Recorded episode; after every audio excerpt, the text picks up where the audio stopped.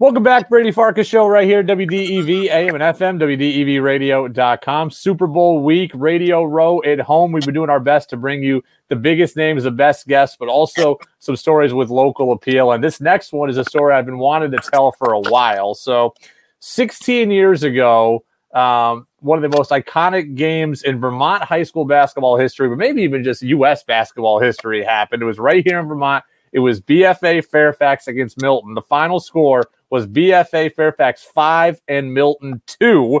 And uh, the game got national attention on ESPN. We're talking now with my guy, Brian Phelps, who I've played some hoops with. He was in that game playing for Milton, the team with just two points at the end of a high school basketball game. Brian, how are you, man? I'm good, man. I'm good. You know, like I said, hanging in there, uh, doing the best I can under uh, under the circumstances. So uh, I appreciate you having me on and taking some time and uh, talk about this wonderful basketball game that happened now 16 years ago. It's crazy to kind of when you about it. When you think about it 16 years ago, what stands out to you from that game, just overall? Man, uh, you know the fans. Obviously, that's one thing that can't comes to mind first. Is you know just the the noise that you're hearing because you know in a five to two game, there's not a whole lot going on, not a lot of dribbling, so you don't really hear much on the court. You hear everything going on behind you. Um, and you just hear a lot of the fans just kind of not heckling, but kind of asking, you know, what's going on? What, what are you guys doing? Play, play, play. That's all you heard was just yelling. Now, the ESPN story that came out that night said that this was a deliberate strategy by you guys to try to keep the score down. Is that true first? Yeah. So we uh, it, it, definitely was a part of our conversation. I don't think a lot of the players really understood that it was actually going to turn into what it turned into. Um, we averaged something like 25 turnovers a game. Um, we didn't score very well, and uh, they played a zone. So our conversation was, you know, we're going to try to make them come out of their zone and either play man to man or extend their zone. And we thought we might have a better opportunity, and if not, we would kind of hold the ball and. Um, it just became a, a stalemate at one point. And is it truly you got the point guard just held the ball for the entirety of the half, or was you was there still passing and looking for shots that just didn't come? So there wasn't there. He held the ball for quite some time. He passed the ball to me. I was on the uh, the wing at one point, um, foul line extended, and he passed me the ball. And as soon as I got it, I just passed it right back to him. I, I didn't want anything to do with it. I didn't want to stand there and hold it because I knew that, you know, with everything going on behind me, that, you know, it just wasn't turning into a good situation. And I, I just wanted the ball out of my hands. And I just, I was ready to just stand there. And, you know, I was having conversations with kids on the Fairfax team, just kind of talking with them during, during the game. you know, your team wasn't particularly good that year. I think your record was two and seven going into yeah. that game. So yeah. I've been on teams and coach teams that were heavily undermanned. And, yeah so did, when you're going through the week and you're talking about this strategy, are you thinking like, "Hey, this is cool and different. We might pull a massive upset." Are you embarrassed that you're going to play this way? Well, like I said, I don't think when we were having the conversation, we talked about you know making them come out and extend their zone um, and maybe play us man to man because they played a three-two zone and we struggled against the zone. So we figured if we we had a man um, defense against us, we could you know fare well a little bit better against them. Um, that didn't happen.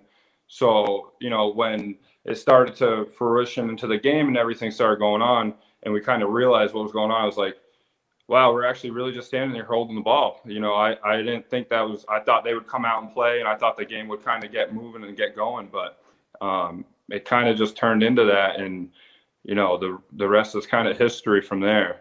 When you look back on it, is it embarrassing to have played that way? Yeah, you know, you know, the day after the game, you know, we went in and uh, to the next practice, studied the film, you know, to see what went wrong. Uh, no, we didn't. We didn't study no film. We uh, we had a very very long two hour conversation, um, kind of about what happened, and, and our coach pulled us in and asked us how we felt about it. Um, obviously, most of us were embarrassed. You know, we we talked about how we signed up for basketball. We didn't sign up for this. You know, going into the strategy, you know, you're kind of told to, you know, go with the game plan. You know, you do what your coaches say, you do what your teachers say, you do what your parents say. So I think at that age, we were just kind of, you know, we're going to go in, we're going to do what coach wants us to do. Um, hey, you know, we got blown out by 20, 20 points a game mostly. That was our, our, uh, our little bit of a defeat, you know, three points. Um, yeah. You know, we, we fared a little better in that game, but Brian Phelps with us here on the Brady Farkas Show, former Milton High School basketball player, part of that iconic game that was BFA Fairfax 5, Milton 2, now 16 years ago, back in 2005. You mentioned parents. What do parents say after that game? You go home. What are parents saying after that game? Uh, my dad ended up actually walking out. My parents don't say too much. Um, you know, in the stands, they were fairly quiet. Uh, my dad got a little angry, obviously, and frustrated with the game, and he ended up just getting up and walking out um, when I got home, you know, asked me what was going on, you know, why we did what we did. And, you know, I explained to him, you know, the conversations that we had as a team and what we thought. And, you know, obviously you have so many emotions. You know, I was angry. So, I, you know, I might have said a few things that, you know, I didn't agree with. Um, you know, back then, like I said, you're kind of just going along with the coach. But then once you sit back and you kind of think about it, you're like, yeah, you know that's pretty embarrassing what we did just just now. You know, we had you know the fans, you know, a lot of fans from Fairfax. You know, five minutes down the road, you know, the fans uh, they came out and we had a you know a good amount of people to come watch a basketball game, and we kind of disappointed a lot of people and you know ourselves as well. So. As a player, obviously, okay, BFA Fairfax was better than you. Would you rather have played it straight up and they beat you 65 to 15 is that less oh, embarrassing? yeah, absolutely. You know looking back on it absolutely. You know you you'd rather give as much effort as you can into the game and you know the outcome's the outcome. Um, obviously there wasn't a whole lot of effort put into this game. Um, you know i had friends on the fairfax team that i played aau with so we had that you know that friendly competition there always when i played them. So that was one of my favorite games to play was against fairfax because i knew kids on the team and um, you know like i said most of the game I was just sitting there talking to talking to one of the players on Fairfax during the game. What's crazy though is you went on to play college basketball. Derek O'Grady, who I don't think was on this team, but no. he, he uh, was a thousand point scorer at Milton. He could play ball. Yep. It's not like the program was terrible. I mean, I would have think no. you guys could have played.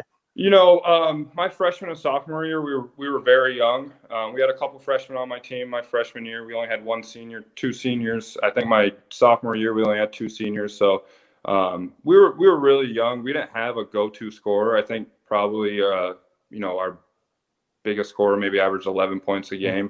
Um, you know, my junior and senior year, I kind of transitioned into that. You know, uh, when we got a new coach, my my junior year, he really opened up the offense and really helped develop my game. And I kind of, you know, developed into that kind of player. Um, but you know, my freshman and sophomore year, I just I wasn't there. Um, so it, it was a struggle for us every game. The game was possible because Vermont still does not have a shot clock. Your thoughts on not having a shot clock? You know, and it, that was the first thing I said after the game was Vermont needs a shot clock. Um, not only for situations like that, I don't think that'll ever happen again. You know, I think that's a that's a one time thing you you'll probably see. Um, but just for the development of the players, you know, speeds up the game. It makes you think quicker. It makes you react quicker. Um, you don't have that standing around and people just dribbling, dribbling, dribbling. You know, you, you really got to cut and and do different movements. So I think just for the development of the players, I think a shot clock would be great for the state of Vermont the Vermont is not the only state without a shot clock.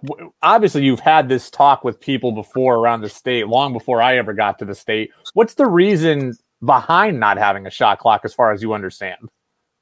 Um, honestly, I'm not really sure what the reasoning is behind it. Um, I've never talked to, you know, besides just having conversations with coaches and whatnot um, about after the fact, you know, this is the reason why there should be a shot clock you know, I've never really discussed too much about why the state doesn't have one. Like you said, I know other states don't have them as well.